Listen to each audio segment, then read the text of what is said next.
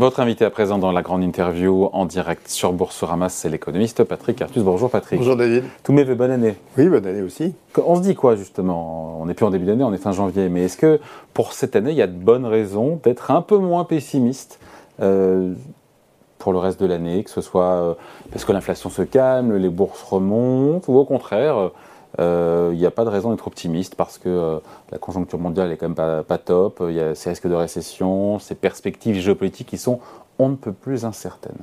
Bon, je crois que le risque majeur sur, sur nos économies mais, vient du risque géopolitique. on ne maîtrise pas le risque géopolitique euh, comme économiste. Peut-être que la guerre en Ukraine va dégénérer, peut-être qu'il y aura d'autres crises et d'autres guerres. On peut penser à la Chine et Taïwan, on peut penser à l'Iran.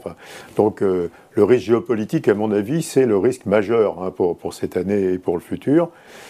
Euh, ignorons euh, le risque géopolitique, c'est-à-dire dans une situation géopolitique qui n'est est pas rose, mais enfin qui, est, qui serait inchangée, je crois qu'on est trop pessimiste sur les économies. Je, je, ne crois pas du tout à l'hypothèse de récession. Il n'y a, rien dans les économies aux États-Unis, en On Europe. parle de récession technique ou de récession Non, pas de récession, pas de récession. Euh, je, je, crois que euh, on a des taux d'intérêt réels qui restent négatifs hein, et donc qui, poussent à la hausse euh, la demande. On a des, budgets qui sont expansionnistes. On a la reprise chinoise hein, qui, qui, sera assez forte euh, à partir du deuxième semestre. Euh, on a la baisse de tous les prix des matières premières. Euh, les, conditions sont remplies pour euh, avoir, alors pas une croissance très forte, parce qu'il y, a des caractéristiques de cette reprise qui, sont nuisibles à la croissance. Par exemple, la, crise de l'immobilier américain, qui est, simplement due à la hausse des taux d'intérêt. Le fait qu'en Europe, on, on, paye toujours, enfin, même si les prix de l'énergie ont beaucoup baissé, on a toujours un prélèvement pour pour le, sur, enfin, sur l'économie européenne et qui, qui, va, qui va au reste du monde très important hein, avec, avec ce, le prix du pétrole, après avec le, les, les, prix du gaz. Cela étant, euh, en balance, euh, on, on, croit à une croissance restant raisonnablement positive au premier semestre et plutôt accélérant au deuxième semestre au fur et à mesure que la, la Chine. Donc on évite le scénario du pire. Oui, je crois. Je crois. C'est ce qu'attestent les bourses mondiales avec leur remontée. Oui, et, et alors euh, les, les, les résultats des entreprises vont probablement rester aussi en croissance très légèrement positive. Euh, et, et, surtout, les, les taux d'intérêt réels, comme les banques centrales sont prudentes, même, la, réserve fédérale ne montera pas ses taux d'intérêt probablement au-dessus de 5%. Donc les taux d'intérêt réels vont rester un long moment négatifs aux États-Unis, ils vont rester négatifs en Europe, et donc il n'y a pas d'influence négative sur la valorisation boursière ou, sur le, les prix de l'immobilier. Euh, simplement, euh, il y a une particularité américaine, c'est que les taux d'intérêt sur, le, sur, les crédits immobiliers sont 300 points de base au-dessus des taux d'intérêt euh, que paye l'État américain, ce qui n'est pas du tout le cas en Europe. Et donc on a un vrai freinage de l'immobilier immobilier aux États-Unis qui affecte la croissance américaine, mais, mais euh, par compensation, les États-Unis produisent leur propre énergie. Et donc, euh, et donc même aux États-Unis, il n'y a, pas de, a pas de récession en vue. On a le sentiment que le pic d'inflation est derrière nous, mais si les économies repartent, c'est-à-dire que l'inflation peut repartir Merci. Alors, euh, le, le, pic d'inflation totale est derrière nous, parce que les, les, les prix des matières premières qu'on qu a eu l'année dernière ne seront pas répéter cette année. Hein. On, on, va payer notre énergie, euh, notre électricité, notre gaz, même en Europe. Alors l'Europe va rester un endroit cher pour produire. Le, le prix de, le prix de l'énergie européenne est 6 à 7 fois plus élevé Toujours. que le prix du, du, de l'énergie américaine. Mais, mais, quand même, on a évité le pire. On, on redescend. On est vraiment, pardon, on est vraiment 6-7 fois. Oui, sur, sur, les prix du gaz naturel. Alors, les prix de l'électricité aux États-Unis font des bons parce que, parce que le système électrique américain euh, fait monter les prix de l'électricité à des niveaux très élevés quand il y a, quand il y a des, des, des, des perturbations climatiques, quand il y a du grand froid. Mais le prix du gaz naturel, et, et, aux États-Unis. Les chiffres, c'est quoi en gros? Alors, en gros, alors en équivalent euro par mégawattheure, c'est 12-13 euros par mégawattheure aux États-Unis ouais. et, 50 à peu près 50-60 en Europe. Mmh. Et, voilà. Alors, une, incertitude sur l'inflation euh, européenne et américaine, c'est euh, les effets de la reprise chinoise. Euh, on, va avoir une reprise économique de la Chine qui est transitoire. Hein. Pas c'est pas une reprise dans le long terme de l'économie chinoise, mais simplement les contraintes sont levées. 75 probablement des Chinois ont, attrapé le Covid, et donc ils vont, on a un retour au travail des Chinois, tous les indicateurs sont, bien orientés en Chine. On va probablement avoir 5 ou 6% de croissance dans l'année dans qui vient en Chine. Alors après, la croissance va retomber parce qu'il y a les, problèmes de vieillissement démographique, les problèmes de crise immobilière. Mais, et, donc il y a une question qui est l'effet de cette reprise de l'économie chinoise sur l'inflation. Oui. Alors, le, on, peut être un peu rassurant. Euh, il y aura un effet très clairement sur les prix des métaux, mais pas énorme sur les prix de l'énergie, puisque la, Chine a accès, par exemple, au, pétrole russe. Et la Chine se fournit en Russie euh, à des prix extrêmement bas par rapport au marché mondial en pétrole. Et donc, la reprise chinoise n'aura pas beaucoup d'effet sur les prix mondiaux du pétrole. Hein. Et, alors, sur le gaz, c'est un peu plus ambigu, parce que la Chine peut être concurrente de l'Europe sur l'approvisionnement en GNL, hein, en gaz liquéfié russe. Donc, il y aura probablement un petit effet sur le prix du gaz, mais, mais même en mettant les choses au pire, on n'aura absolument pas la répétition de, la crise énergétique de, l'année dernière. Hein. Donc on peut être raisonnablement optimiste Oui, d'autant plus que le stock de gaz naturel européen sera à peu près rempli à, un peu plus de 60% en sortie de cet hiver, alors que d'habitude c'est 25%. et donc on peut passer l'hiver prochain sur les réserves de gaz européens.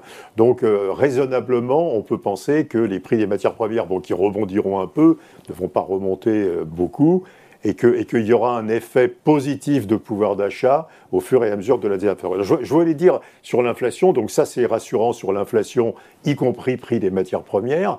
Euh, on, peut être plus inquiet, il y aura, il y aura une vraie résistance de ce qu'on appelle l'inflation sous-jacente. L'inflation continue d'augmenter en zone Alors, alors le, dernier point continuait à augmenter. Aux États-Unis, l'inflation sous-jacente recule euh, assez, assez, assez sensiblement, mais en zone euro, euh, on, probablement on a, on a un gros décalage sur les hausses de salaire par rapport aux États-Unis et on va avoir des hausses de salaire plus fortes. Et puis surtout, euh, d'ailleurs, c'est un phénomène qu'on a aux États-Unis comme en Europe. On a une baisse de la productivité du travail. Et ça, c'est une très mauvaise nouvelle en termes d'inflation parce que ça, ça renforce les coûts des entreprises. Hein.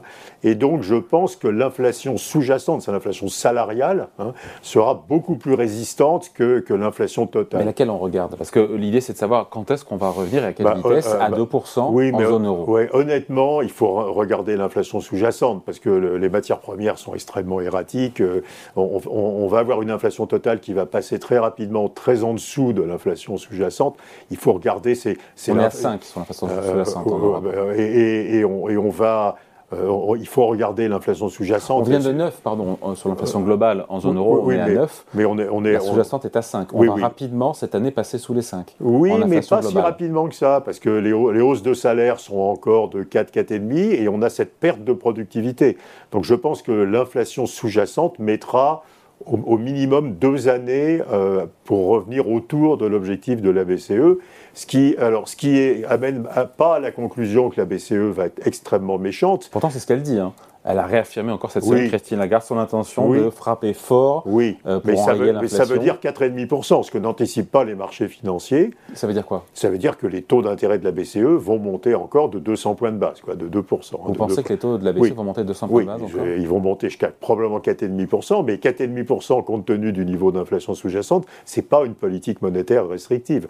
Et donc, la donc elle n'a fait que la moitié du chemin. Oui, et la BCE, oui et la mais la BCE accepte l'idée que finalement, c'est euh, uniquement au début de 2025, probablement, qu'on reviendra à une inflation euh, proche de l'inflation euh, euh, objectif en Europe, mais, mais, cette idée est acceptée par tous. Hein. Euh, même, même, les Hollandais, par, par, exemple, qui crient quand la BCE ne monte pas ses taux, euh, ne, ne, souhaitent pas que la BCE tue l'économie européenne, que la BCE monte les taux d'intérêt au niveau qui détruirait l'investissement ou les possibilités d'investir dans la Donc on va vers plusieurs hausses de taux de 50 points de base. Oui, je, je pense que la BCE minimum va faire 150 points de base à partir de maintenant et au maximum va faire 200 euh, points de base. Quoi. Donc c'est une fourchette de 4 à 4,5. Mais faut C'est anticipé par les marchés Non, c'est pas anticipé par les marchés. Ça. Ce qui est anticipé par les marchés, c'est 3,5. Donc les marchés sont 50 ou 100 points de base trop bas. Euh, ça veut dire que la BCE a une, a une philosophie extrêmement différente de celle qu'elle avait il y a 10 ans. Euh, il, y a, si les conditions d'inflation de, de, la, de, la, période 1988-89 hein, était, était qu'est-ce que je fais? 2008-2009 hein, était, était, était reproduite aujourd'hui, la BCE passerait à, à des taux d'intérêt supérieurs à l'inflation sous-jacente, ce qui, ce qui fait qu'on aurait des taux d'intérêt aujourd'hui de, 7% ou plus. et donc il y a une vraie, un vrai changement de philosophie dans toutes les banques centrales qui arbitre en réalité entre le maintien. Et c'est mieux. Euh, c'est mieux, oui, c'est mieux, mais il faut, accepter que c'est une prélèvement sur les épargnants. Euh, parce que les, taux d'intérêt réels restent beaucoup plus longtemps négatifs, euh, au profit de la transition énergétique qui est plus facile à, financer et des entreprises qui ont des, conditions financières plus faciles. Euh, le gouvernement français euh, qui toujours vise le 1% officiellement dans le budget 2023 de croissance. Oui, mais je, pense que c'est faisable. C'est faisable. C'est faisable. Au final, tout le monde lui est tombé dessus en disant pas du tout, ça sera entre 0,2 et 0,5. Je, crois, je crois que Bruno Le Maire a, raison de ne pas changer son hypothèse de croissance.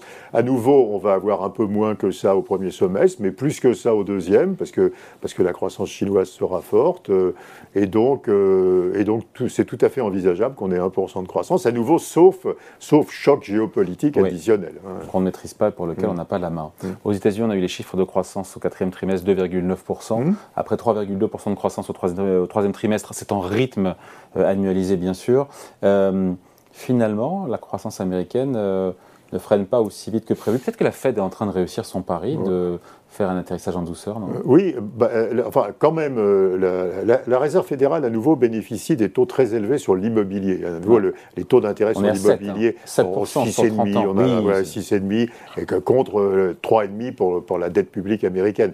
Et donc, les crédits immobiliers en Europe se font un peu moins cher que le, le, coût de financement des États. Donc, c'est une situation très différente. Il y a un immobilier aux États-Unis ou pas?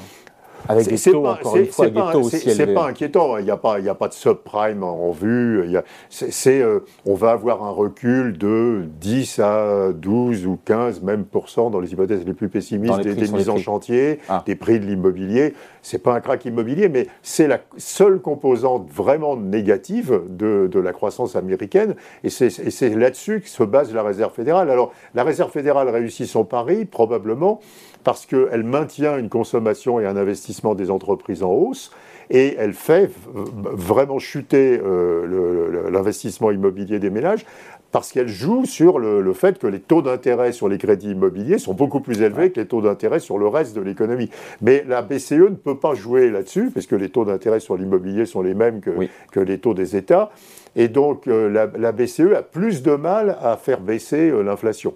Et donc je pense que l'inflation européenne sera plus résiliente que l'inflation américaine. La Fed qui, c'est ce que semblent croire les marchés il y a encore quelques jours, que la Fed pourrait baisser en fin d'année non, je, ses taux d'intérêt. Non, je ne crois pas. À nouveau, le, si les gains de productivité étaient normaux aux États-Unis, oui, on, adhérerait à ce scénario. Si les gains de productivité étaient normaux, si les hausses de salaire euh, descendent vers 4%, s'il y avait 2% de gains de productivité, il y aurait des coûts salariaux unitaires à 2%, et la, Réserve fédérale pourrait rapidement baisser ses taux d'intérêt. Mais les, gains de productivité sont négatifs aux États-Unis. Hein. Les coûts salariaux unitaires sont plus élevés que les salaires. Et donc, et donc il y aura aussi une résistance de l'inflation sous-jacente aux États-Unis. Et donc, je crois qu'il ne faut pas, pas, avoir trop d'illusions. La réserve, fédérale, d'abord, traditionnellement, c'est ce qu'elle a fait en, euh, en 2008-2009, euh, elle, a maintenu des taux, des taux élevés plus, plus, sur une période plus brève de temps dans la récession de, de, de 2000, mais en 2008-2009, elle a maintenu ses taux d'intérêt pendant un an. Euh, Donc là, pas de baisse de taux. Et là, euh, on, peut, on, peut, euh, on peut envisager le, même comportement. Donc il faut un an de taux d'intérêt plus élevé, mais modérément élevé à nouveau. Hein, donc pas avant 2024. Et donc c'est le premier, premier trimestre 2024, je crois. Éventuellement. Oui, non. Euh, en même temps, si ça accélère, si l'économie, si la, la reprise s'accélère aux États-Unis aussi, il n'y a pas de raison qu'elle baisse les taux. Oui, mais les difficultés, quand on, quand on, regarde les difficultés de recrutement des entreprises américaines, elles ont beaucoup baissé. Alors, il y a des ratios euh, sur le marché de l'emploi. Tout le monde suit le ratio euh, des, emplois disponibles au chômage, donc qui est toujours de 1,7. Mais, mais les, difficultés de recrutement des entreprises ont, presque corrigé toutes leurs bosses récentes. Donc, donc on va avoir des, des hausses de salaire assez modérées aux États-Unis. Et, donc, euh, la, réserve fédérale, il n'y a, a, pas d'accélération de l'inflation envisagée, mais la réserve fédérale, à nouveau, est, confrontée, comme les autres, à cette baisse de la productivité qui va probablement la pousser à maintenir des, taux d'intérêt euh, plus élevés pendant un an.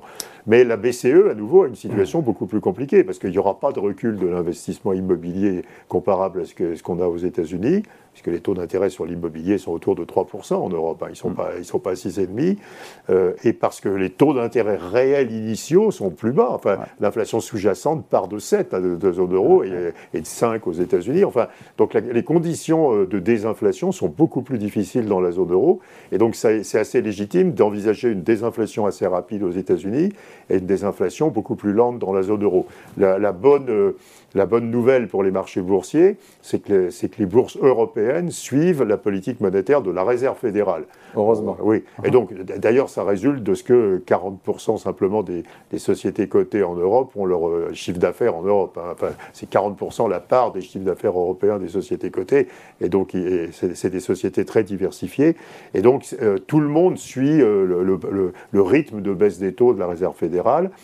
Et donc, à nouveau, la bonne nouvelle, c'est que euh, si, on, regarde les marchés d'actions, par exemple, ou les marchés du non-coté, du private equity, c'est qu'en général, le marché des actions redémarre à peu près trois mois après que la Réserve fédérale ait stabilisé ses taux d'intérêt. Donc si on fait un décompte, la Réserve fédérale stabiliserait ses taux d'intérêt au premier trimestre de cette année, et donc le marché d'actions repartirait aux États-Unis et entraînant la il zone est déjà Reparti. Il est déjà oui, enfin il est toujours 15 ou 16% plus bas à cause de la tech, etc. Mais il n'y a, pas déjà eu lieu, encore une fois, notamment en Europe, sur rebond 10% sur le CAC 40 depuis le début de l'année. Qui eût cru qu'on ferait en trois semaines ce que beaucoup avaient vu en un oui, an Oui, mais peut-être qu'il y aura une correction à la baisse quand même des, actions en, en, Europe et aux États-Unis au premier semestre. Sur, quelle, sur quelle nouvelle? Parce que, euh, bah, en particulier en Europe, euh, parce que la BCE sera plus méchante que ce que les marchés croient, que les taux d'intérêt à long terme ont encore un potentiel de hausse en conséquence, etc. Et donc, euh, ben, il y aura peut-être une petite correction au premier semestre, pas, un truc majeur. Mais le deuxième semestre devrait vraiment voir un, redémarrage des marchés des actions, avec euh, les perspectives économiques meilleures, avec la perspective d'une stabilité puis d'une baisse des taux d'intérêt.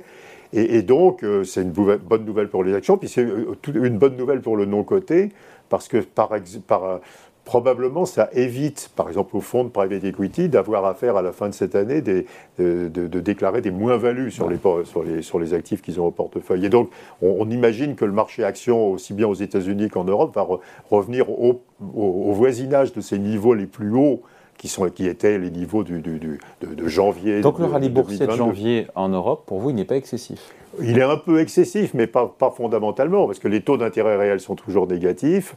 Euh, que euh, les résultats des entreprises sont toujours en, zone positive.